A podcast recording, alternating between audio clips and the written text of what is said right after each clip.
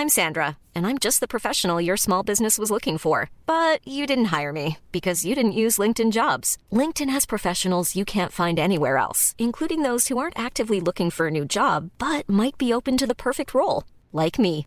In a given month, over 70% of LinkedIn users don't visit other leading job sites. So if you're not looking on LinkedIn, you'll miss out on great candidates like Sandra. Start hiring professionals like a professional. Post your free job on linkedin.com/people today.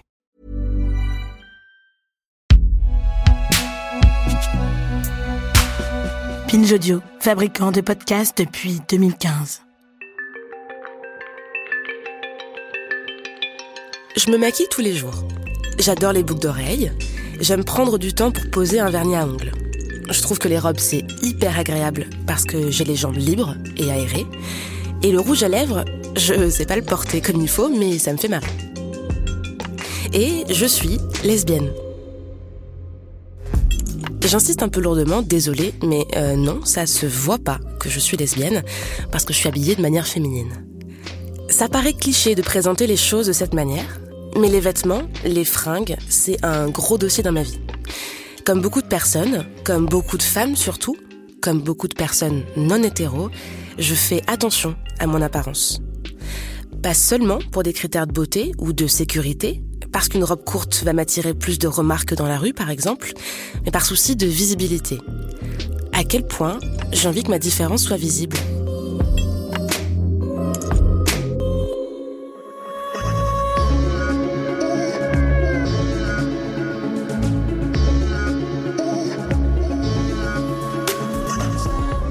Notre apparence, c'est notre armure. Mais pour qu'elle nous protège, il faut qu'elle colle avec des critères esthétiques de notre genre. Pourquoi est-ce qu'on n'arrive pas à dépasser cette séparation homme-femme dans le vêtement? Pourquoi est-ce qu'on associe toujours apparence vestimentaire et orientation sexuelle? Pourquoi un vêtement neutre, ça n'existe pas? Christine Barr est historienne du genre et des féminismes.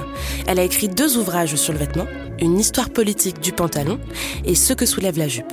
Et on a parlé ensemble de tout ce qui se cache dans les piles des fringues. Le vêtement a, trois fonctions, la parure, la pudeur et la protection. Et euh, ces trois fonctions, elles sont euh, genrées euh, depuis toujours et le, genre est transversal en fait à ces, à ces trois fonctions. le vêtement, évidemment, il sert à dire le sexe de la personne, à reconnaître dans l'espace public euh, l'identité euh, sexuée. C'est très important pour les autorités, au point que, et c'est important aussi pour la morale dominante, euh, puisque des tas de, lois civiles et religieuses ont, prescrit que le vêtement devait correspondre au sexe social, évidemment, de la personne. Protection, parure et pudeur. On a des attentes différentes pour les hommes et les femmes selon ces trois critères. La protection, ça veut dire que le vêtement protège le corps. La pudeur, le vêtement dissimule le corps ou le dévoile. Et la parure, le vêtement décore le corps. Il le met en valeur, notamment de manière sexuelle. La sexualisation du corps, ça renvoie pour moi à l'érotisation. Une érotisation qui est genrée. Euh, le, corps masculin aussi est érotisé par euh, le vêtement, mais euh, le corps féminin, il est érotisé d'une manière plus évidente par des vêtements qui sont extrêmement sexualisants. Donc pour le vêtement féminin, il y a une espèce d'ambivalence, une tension plus exactement entre la pudeur et euh, la parure. Parce qu'en fait, quand on dit parure, euh, soyons clairs, la parure, c'est euh, comment on sexualise le corps, hein, comment on le décore. voilà.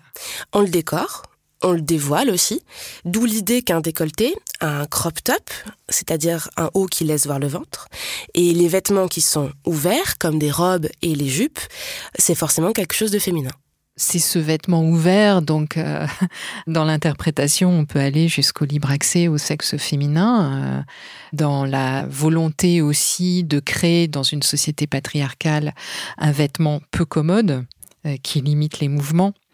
Peu pratique, euh, provoquant un certain nombre d'accidents, euh, même une sorte de mortalité spécifique liée aux vêtements euh, féminins, qui sont des vêtements entravants, enfin le corset par exemple, hein, dans les noyades aussi par exemple, au 19e siècle, on a observé que le poids des vêtements féminins était tel que les, femmes se noyaient plus facilement que, les hommes, ou dans les incendies, l'incendie du bazar de la charité, c'est pas seulement parce que les hommes ont couru plus vite en écrasant les femmes que ils s'en sont mieux sortis. C'est aussi parce que les vêtements des femmes prenaient feu euh, plus facilement.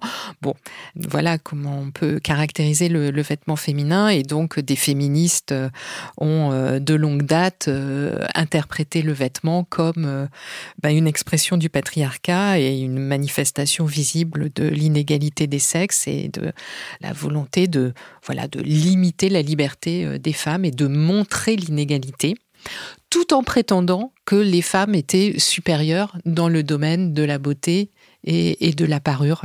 Donc ce qu'on peut appeler le, cadeau empoisonné fait aux femmes, euh, qui auraient plus de variété dans leur manière de, s'habiller, soi-disant plus de liberté et de manière de faire valoir leur, corps. C'est le cadeau, entre guillemets, fait à un sexe impuissant, en fait. Hein. Et ce qu'il faut bien comprendre là, euh, c'est que c'est historiquement daté. Euh, c'est à la fin du XVIIIe siècle, donc à la faveur de la Révolution française, d'une grande mutation politique, d'une montée en puissance de l'égalité, de la notion d'égalité, mais d'égalité entre hommes, entre frères, que euh, on a commencé à parler de, bah, de grandes renonciations masculines à la parure. On passe d'une société de cour à une société bourgeoise, et le, le vêtement uniforme des hommes commencent à, apporter des valeurs politiques d'égalité, euh, le caractère pratique également, l'importance du vêtement de travail versus le vêtement de loisir des, des aristocrates. Donc il se passe une grande transformation politique et vestimentaire du côté des hommes. Et, ben, il faut voir ce qui se passe du côté des femmes. Et ce qui se passe, ben, c'est pas grand-chose. Les femmes restent dans l'ancien régime vestimentaire, dans la compétition entre elles, avec des vêtements spécifiques qui disent l'inégalité entre elles et pas l'égalité entre femmes, et évidemment pas l'égalité avec les hommes, puisque le pantalon leur est refusé, alors que certaines le revendiquent. Donc euh, cette dissymétrie vestimentaire, qui prend une valeur politique, c'est un élément très très important à, prendre en compte. Et à l'inverse, un vêtement masculin, il est défini par le fait qu'il est pratique. Le vêtement masculin, c'est un vêtement justement dont la fonction protectrice est, évidente. C'est un vêtement plus pratique, euh, euh, c'est un vêtement fermé, donc le pantalon euh, est l'emblème du sexe masculin et de la qualité qui est associée, la virilité, qui a deux sens, masculinité mais aussi courage. Voilà pour les hommes, une accentuation sur la protection, tandis que pour les, les femmes, a une accentuation euh, très nette sur euh, la, parure, mais dans une tension avec euh, l'injonction à la pudeur. Donc il faut à la fois voiler et dévoiler le corps. Voiler son corps, mais pas avec un pantalon.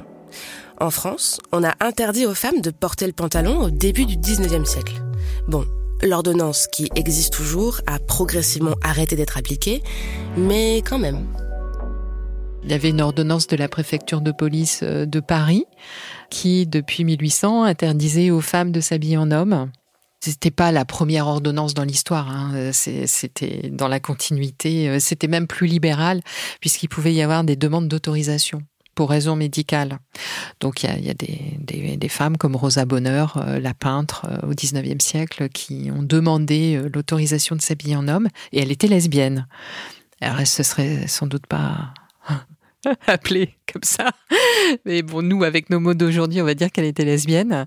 D'ailleurs, elle a contribué à forger cette euh, image publique de la lesbienne euh, habillée en homme, euh, comme d'autres au, 19e siècle.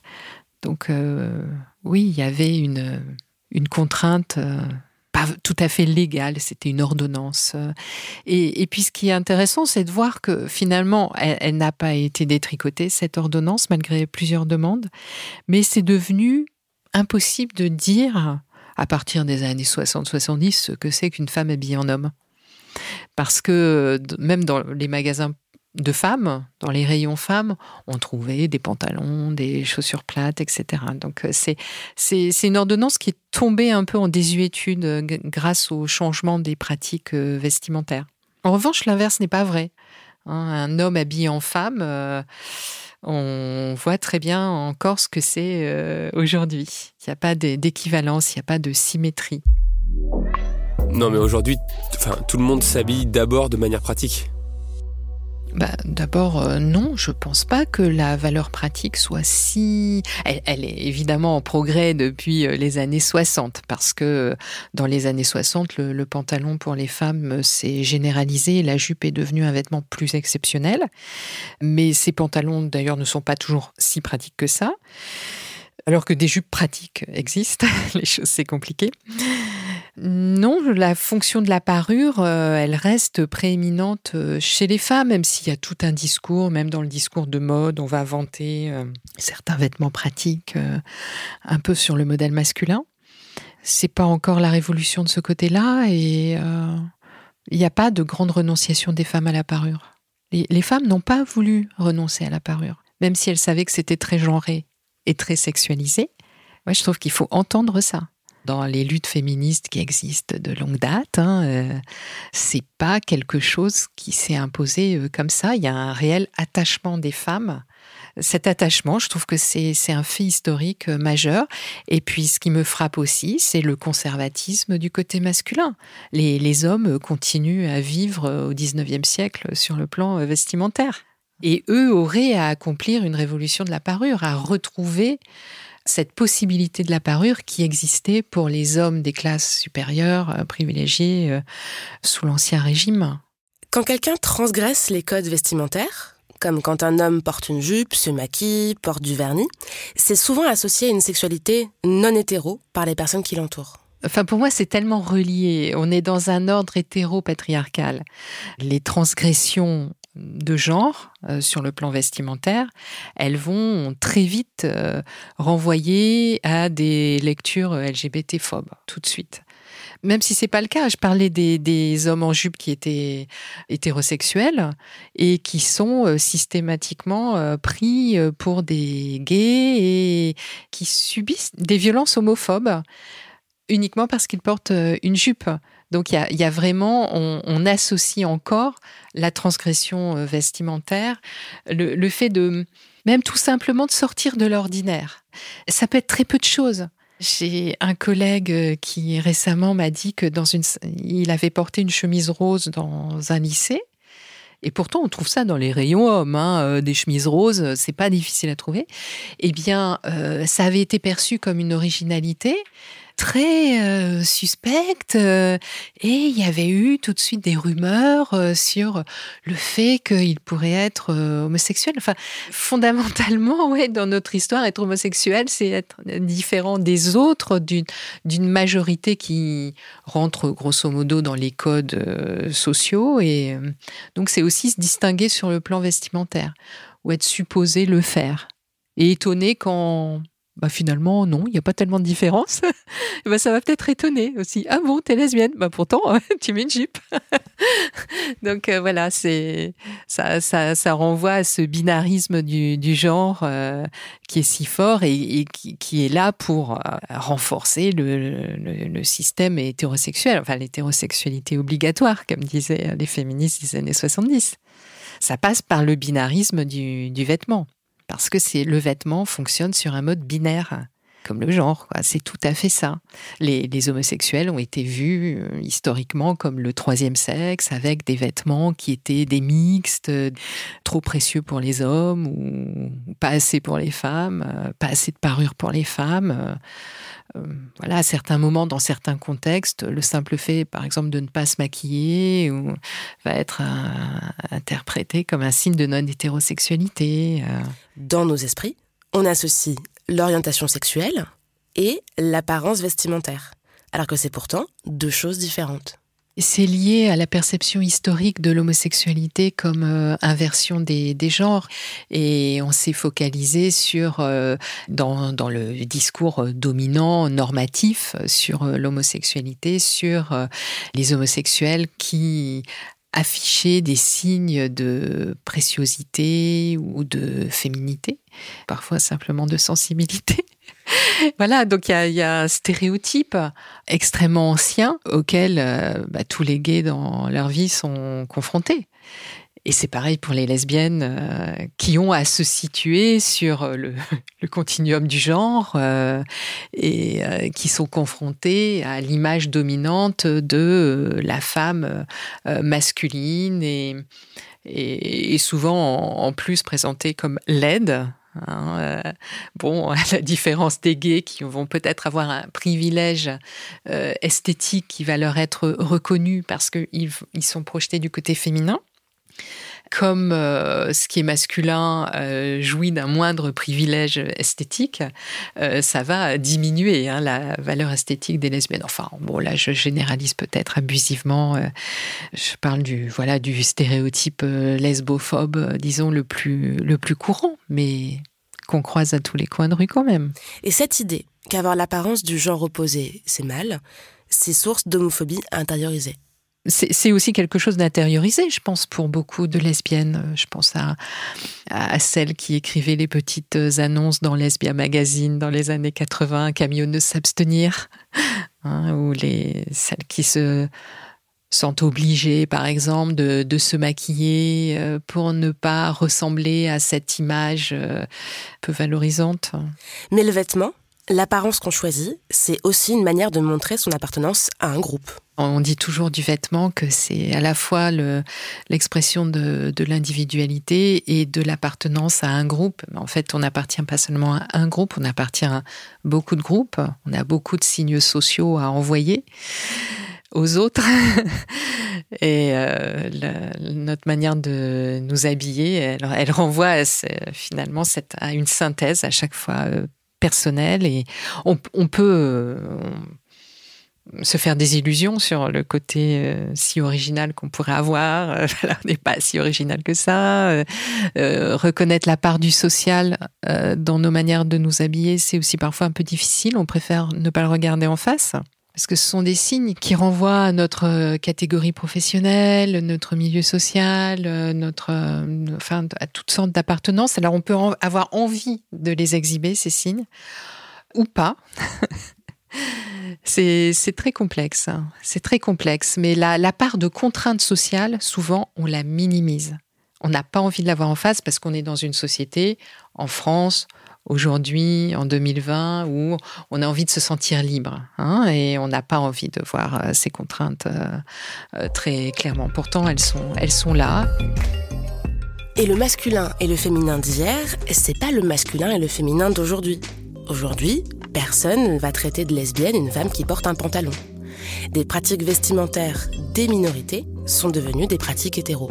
Il y a même des processus assez intéressants d'homosexualisation de, des looks euh, hétérosexuels. Il y, a, il y, a, des looks gays, enfin qui étaient gays euh, au départ, et puis qui se sont généralisés, euh, je pense, dans les années 80. Le, alors ça va au-delà du vêtement, hein, c'est aussi des soins corporels, une attention portée au corps qui a eu tendance à s'hétérosexualiser. Et, et, pour les femmes aussi, je dirais, euh, l'allure euh, un peu androgyne, un peu garçonne, un peu sportive, d'un vêtement plus pratique, euh, qui était quand même un peu une signalétique lesbienne dans les années 80-90. Ça s'est pas totalement généralisé, mais c'est devenu légitime. et ça peut même renvoyer une image un peu de femme puissante, de femmes ayant du pouvoir euh, symboliquement. Et quelque part, il y a de moins en moins de différences vestimentaires entre les hétéros et les non-hétéros. il y, a, quand même des et le Pax puis le mariage euh, qui ont euh, fait grandement évoluer la, situation des, des, homosexuels dans la société donc française. Donc qu'on aille vers une indifférenciation du vêtement hétéro ou homo, ça me paraît assez logique parce que ça, ça va dans le sens d'une plus grande intégration sociale des homosexuels. Maintenant, il y a une partie des homosexuels, hommes et femmes, euh, qui, qui tiennent à leur spécificité et, et qui tiennent à envoyer des signaux indiquant qu'il et elle sont gays ou lesbiennes. Euh, donc ça, ça demeure, mais je ne suis pas sûre que ce soit majoritaire. Donc je dirais que oui, on est plutôt dans une tendance à l'indifférenciation.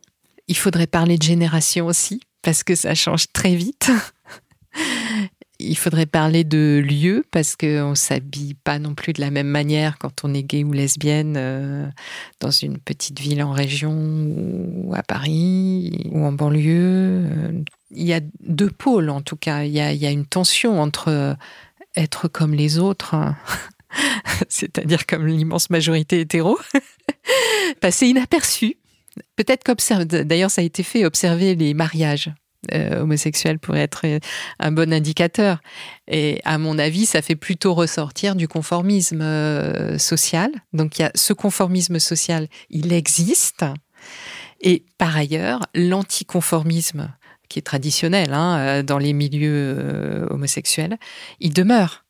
Il existe encore et il continuera à travers euh, des pratiques de travestissement, comme on a dit longtemps, ludiques, des petits signes des petits ou des grands, pour certains et certaines, qui indiquent une différence, qui veulent marquer une différence et, cultiver et chérir cette différence, parce qu'il y a aussi parmi les homosexuels euh, une, une, volonté de queeriser en fait son, son look. Et si on cultive cette différence, si on n'est pas comme les autres, il y a toujours la crainte d'une violence qui plane. De la même manière que les femmes homo ou hétéros se disent bah, comment je vais m'habiller dans telle situation pour sortir seule à telle heure, c'est une inquiétude quotidienne peut-être plus accentuée pour les jeunes, mais quotidienne. De la même manière, euh, beaucoup de gays euh, et de personnes trans euh, et de lesbiennes ont en tête cette charge mentale de comment mon look va être perçu par qui, à quel moment. C'est c'est central, c'est central cette question des, violences. c'est une des plus insupportables qui, qui soit. C'est important d'y insister parce que le, discours dominant aujourd'hui est quand même on a beaucoup progressé, on a une grande liberté. Je sais pas, aujourd'hui, tout le monde met des t-shirts, des pulls, des pantalons. On est, on est quand même sur quelque chose de plus en plus neutre, non?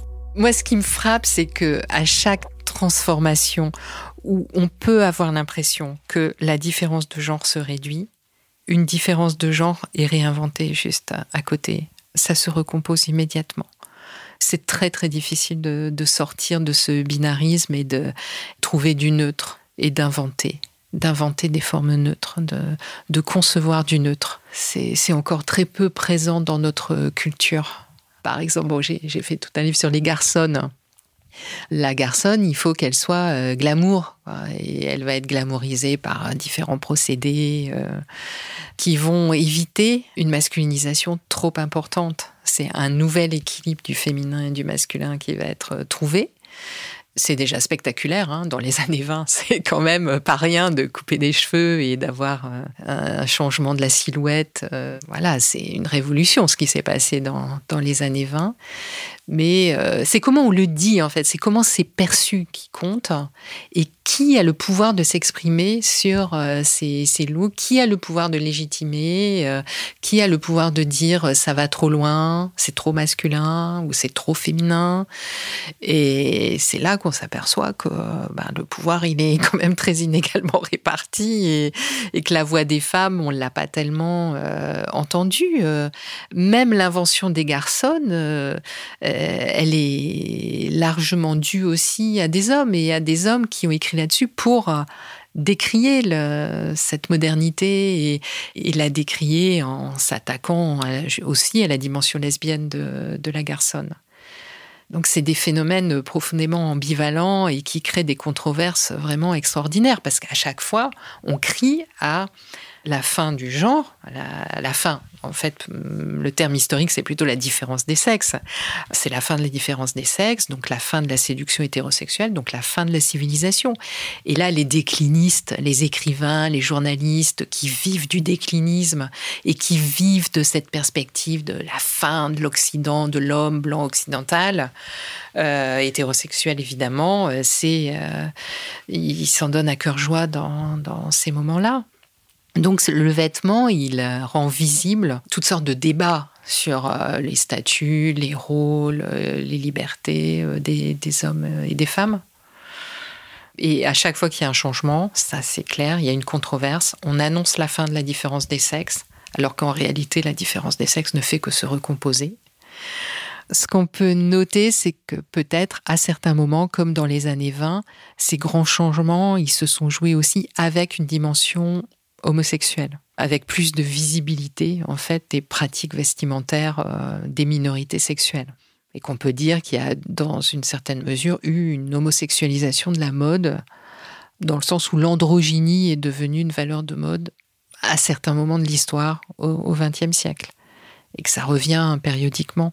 L'androgynie, le neutre, ça paraît récent, mais c'est une constante historique c'est euh, les propositions de, vêtements euh, non genrés, dégenrés, euh, les collections unisexes. Alors, dans les années 60, c'est par hasard. Hein, les années 60, on sait à quel point sont des années d'ébullition politique très très importantes. Des couturiers comme Rudy Gernreich aux États-Unis proposent, par exemple, une collection unisexe avec des mannequins, hommes et femmes, qui sont entièrement rasés et qui portent de grandes robes voilà, qui ne sont ni féminines ni masculines. Jean-Paul Gaultier a fait aussi des, jupes euh, unisexes, hein, exactement identiques pour euh, les hommes et les femmes. Et l'unisexe, euh, ça n'a jamais vraiment plu. Ce sont des collections qui ont été, ou des couturiers qui ont été remarqués, qui ont peut-être un succès d'estime, mais ça n'a jamais. Alors, peut-être pendant quelques années, à la fin des années 60, ça a été un peu porté. Mais. Euh, aujourd'hui, on a un retour euh, très fort hein, depuis plusieurs années de mode unisexe. On n'en a jamais autant eu. donc, ça marque une réelle évolution. Sur le plan formel, je trouve pas que ce soit très convaincant. ce qui me frappe, c'est que ce sont des vêtements qui se disent unisexes. Ce qui est important, c'est qu'ils soient qualifiés ainsi. C'est comme le pantalon ou la jupe, on va souvent préciser masculin ou féminin. Et c'est ça qui va donner un genre, c'est que quelqu'un, à un moment, labellise le vêtement, souvent le couturier ou les publicitaires. Euh. Voilà, donc on dit, c'est performatif, ce vêtement est unisexe en soi, ça n'existe pas. Enfin, le, genre ou le, fait de genrer ou de dégenrer, évidemment, tout dépend de où, quand, euh, comment. Euh. Mais il n'y a pas une grande invention unisexe, je dirais.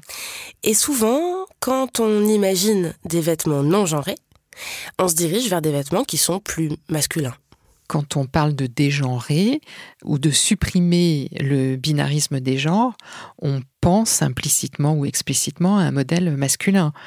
Par exemple, ma chère féministe Madeleine Pelletier, sous la Troisième République, qui, avait euh, défendu la, libération des femmes euh, en prônant la virilisation hein, des femmes et le port du vêtement masculin, c'était très clairement pour elle, euh, on allait dégenrer la société, abolir les genres en faisant triompher le modèle masculin. Et ça lui semblait très logique parce que elle pensait que la classe dominante, la classe des hommes, s'était approprié les vêtements les plus pratiques. Et donc, ça lui paraissait logique de généraliser à l'ensemble des femmes les pantalons, les vestes, les chaussures plates, euh, tous ces vêtements pratiques et porteurs d'un certain prestige, euh, symbolisant un certain pouvoir et une certaine respectabilité sociale. Tandis que pour elle, les femmes, c'était les cocottes, les femmes qui avaient été contraintes ou qui choisissaient aussi parfois d'érotiser leur corps. Et si un vêtement féminin se retrouve porté par un homme, on fait quand même bien attention à ce qu'on comprenne bien qu'il est quand même un homme. Prenons les jupes pour hommes qui sont actuellement portées. Elles sont, pour un, le regard dominant, euh, des éléments de féminisation des hommes. Et donc elles perturbent. Hein, elles gênent. elles sont stigmatisées. Et ces jupes, elles sont souvent associées à des éléments virilisants des grosses chaussures, des sacs à dos, une coupe courte. Il y a vraiment un équilibre à chaque fois, enfin à chaque fois, très souvent, hein, qui est recherché. Donc on ne se sort pas du binarisme du genre euh, comme ça. C'est très très compliqué. Parce que si une femme se masculinise, elle s'élève socialement. Elle prend du pouvoir, elle montre une forme de puissance, d'assurance. Mais l'inverse n'est jamais vrai. Un homme habillé avec des vêtements féminins, c'est pas de l'empowerment.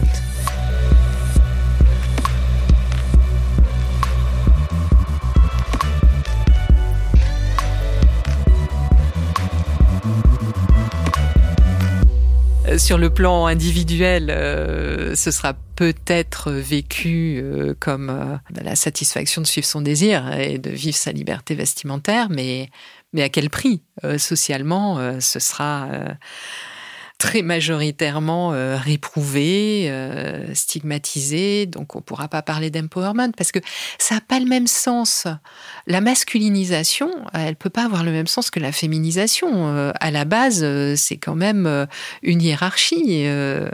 Françoise Héritier, parmi d'autres, l'avait très bien expliqué avec cette notion de valence différentielle des sexes. Donc quand, on, quand une femme se masculinise d'une certaine manière, elle s'élève socialement et on peut la condamner, mais en même temps, quelque part, on comprend parce qu'elle cherche à avoir une place plus favorable, plus de liberté, plus d'égalité. Et puis, euh, quand un homme se féminise, on se dit, bah, pourquoi? Enfin, hormis euh, la dimension sexuelle qu'on devine bien et qui va être immédiatement euh, soupçonnée, on ne comprend pas comment un homme qui bénéficie d'une situation sociale favorable accepte de se faire objet, objet du regard, objet sexuel, parce que la féminisation, ça va vouloir dire ça. Ça va être, euh, je me mets du rouge à lèvres, regardez ma bouche comme, et tout ce à quoi ça renvoie d'érotique et de sexuel? Si on ne peut pas simplement échanger, varier les vêtements pour dégenrer notre apparence, qu'est-ce qu'on peut faire? Changer la forme des vêtements? Il faudrait inventer des formes nouvelles pour dire l'unigenre ou l'unisexe, comme on disait avant. Et ces formes nouvelles, euh, je ne les vois pas. Des formes qui n'auraient pas de connotation. Parce qu'on a dit tout à l'heure que euh, l'unisexe était basé sur un référent masculin. Et quand le référent est féminin, il est beaucoup plus difficile à universaliser. Il reste spécifique. Hein. Il reste pour les femmes, pour les objets sexuels. Donc, euh, il faudrait sans doute inventer quelque chose de nouveau. Et on n'y arrive pas vraiment. Alors, je trouve que Rudi Gernreich avait des propositions en 69-70 euh, très intéressantes, que les couturiers des années 60 euh, ont su avoir de l'imagination. Et je vois pas tellement cette imagination au pouvoir aujourd'hui. Et dans ce que j'ai pu observer, par exemple, à, New York euh, récemment, on a de plus en plus de boutiques euh, qui se prétendent euh, soit féministes, soit féministes et non binaires. Et ces vêtements, ils sont non binaires parce qu'ils sont étiquetés tels dans la boutique. Et ça devient un argument de vente et euh, un espace d'achat euh, safe pour euh, des personnes LGBTQI. Mais si on regarde vraiment les vêtements et si on les sort de leur contexte, promotionnel, eh bien, je trouve qu'il n'y a rien de très intéressant et de très nouveau et qui m'évoquerait quelque chose qui incarnerait vraiment un au-delà du binarisme de genre, des formes totalement nouvelles. Voilà, je ne vois pas. Alors quoi Changer les couleurs? Parce que ça aussi, c'est pas pareil pour les hommes et les femmes. Oui, mais les couleurs euh, sont tout est genré. Tout est genré, donc euh, tout dans la vie est genré. L'animal, le végétal, le minéral, l'humain, euh, donc les couleurs, les couleurs aussi évidemment. Ça a eu beaucoup de sens que les femmes s'approprient le noir par exemple. Hein, euh, c'était vraiment une couleur masculine, une couleur associée au pouvoir, et euh, ça a été un outil d'empowerment dans les dernières décennies. Hein, euh, l'appropriation du noir, que les hommes s'approprient toute la gamme des couleurs, Je pense que le gros du travail, il est à faire du côté des hommes, hein, enfin, du côté des personnes qui s'identifient comme hommes. L'appropriation de toute la gamme des couleurs, vraiment. Et des fleurs. et des fleurs. Partageons les fleurs, partageons les couleurs. Il y a un gros travail à faire pour convaincre peut-être les hommes de la désirabilité de, ces vêtements, de ces motifs, de ces couleurs, mais on avancerait beaucoup je pense. Un peu comme dans les années 70, on a avancé beaucoup euh, dans les années 60-70. Ben, revenons à ça, ça serait vraiment un, signe très encourageant. Et euh, faisons en sorte aussi que les femmes aient envie de partager euh, ces signes caractéristiques du, genre féminin, parce qu'il y a des femmes aussi qui n'y tiennent pas et, et qui défendent cette binarité, qui la voient comme vraiment quelque chose d'essentiel psychologiquement d'essentiel pour leur, de structurant pour leur désir hétérosexuel. Donc leur faire comprendre que oh, voilà, c'est pas si menaçant euh, et qu'elles pourront bien continuer à avoir les goûts qu'elles ont et trouver des hommes à leur goût. Euh, voilà, ça, pourra continuer, mais euh, qu'elles n'empêchent pas les autres de, de, de jouir d'autres formes, d'autres couleurs ça, paraît important de rendre mixte euh, ce qui a été codé féminin et donc inférieur. C'est ça qui est le plus difficile, le plus difficile. Et ça a un impact sur euh, l'égalité en général dans la société. Hein. Ça, ça dépasse complètement les enjeux symboliques euh, vestimentaires. Depuis le début, on parle de forme, de couleur, de pantalon, de jupe, mais il faut pas oublier qu'on parle aussi de qui a le droit d'érotiser son corps et pourquoi. Évidemment, tout ça, ça nous amène à penser à une autre société où la sexualité n'aurait pas les mêmes significations euh, et où on sortirait de ces rapports de, de hiérarchie et de domination. Parce que tout, le genre renvoie à ça à des rapports de domination et à des valeurs différentes. Donc, euh, pour revenir au propos de départ, euh, parure, euh, pudeur et protection, il faut changer certainement les équilibres pour les hommes et pour les femmes, et puis peut-être sortir, ça c'est ma conviction profonde, de, des paniques sexuelles et morales provoquées par tous les changements vestimentaires.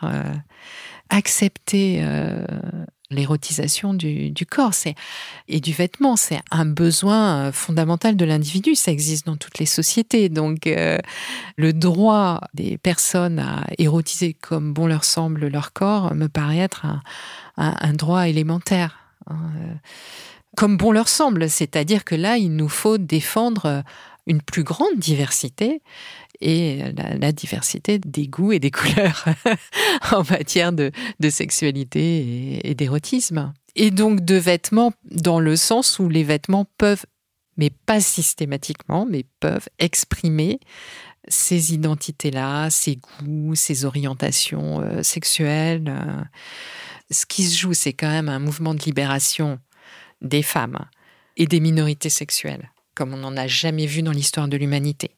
Voilà. Donc on vit une époque extraordinaire. Euh, l'extension des libertés, des libertés vestimentaires, elle est extraordinaire depuis une cinquantaine d'années. Donc ça, c'est important de le reconnaître. Il y a un élan, il y a une dynamique, et cette dynamique, elle est freinée par euh, des paniques morales, et au-delà des paniques morales, par euh, des, volontés politiques euh, qui sont voilà des, forces politiques qui sont nostalgiques d'un ordre ancien, bref, d'un retour à l'ordre. Et le retour à l'ordre, c'est toujours un retour à l'ordre du genre et un retour à l'ordre aussi vestimentaire. Maintenant, qu'est-ce qui peut donner de l'espoir C'est peut-être le désir, la désirabilité de cette liberté dont, nous parlons, euh, le fait que euh, elle rend heureux et heureuse, euh, qu'elle est portée aussi par des, des, œuvres, des films, de la littérature, des images, de la photographie, et que cette, je, moi je crois, je crois beaucoup à la force du, du désir. ça, ça rend heureux ça rend heureuse cette, euh, cette conquête d'une euh, de soi à travers le libre choix de son vêtement. Et souvent j'entends dire oh ouais mais bon les vêtements c'est un peu superficiel c'est c'est juste du symbolique. Et comment peut-on dire ça? Que le symbolique c'est pas important, mais on est des êtres de, symboles. On, a besoin de, on a besoin de symboliser nos, nos, nos existences, nos désirs, nos identités. C'est absolument fondamental.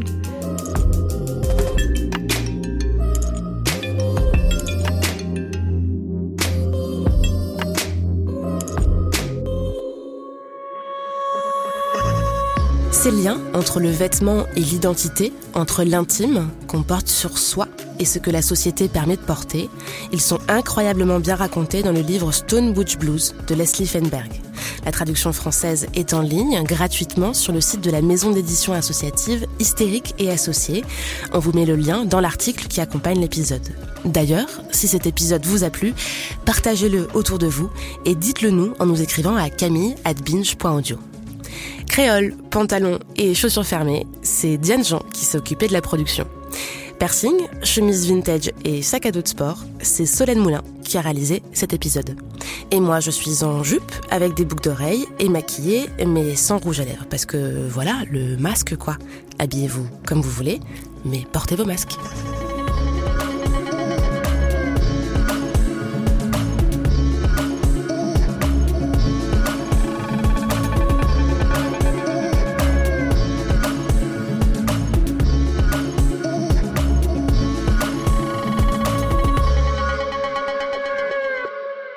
Dans le prochain épisode de Camille, il sera aussi question de vêtements et de passing, de prénoms et de pronoms, et on posera la question que toutes les personnes cisgenres devraient se poser, comment être un et une bonne alliée des personnes trans. Normally, being a little extra might be a bit much, but not when it comes to healthcare. That's why United Healthcare's Health Protector Guard fixed indemnity insurance plans, underwritten by Golden Rule Insurance Company, supplement your primary plan so you manage out-of-pocket costs. Learn more at uh1.com.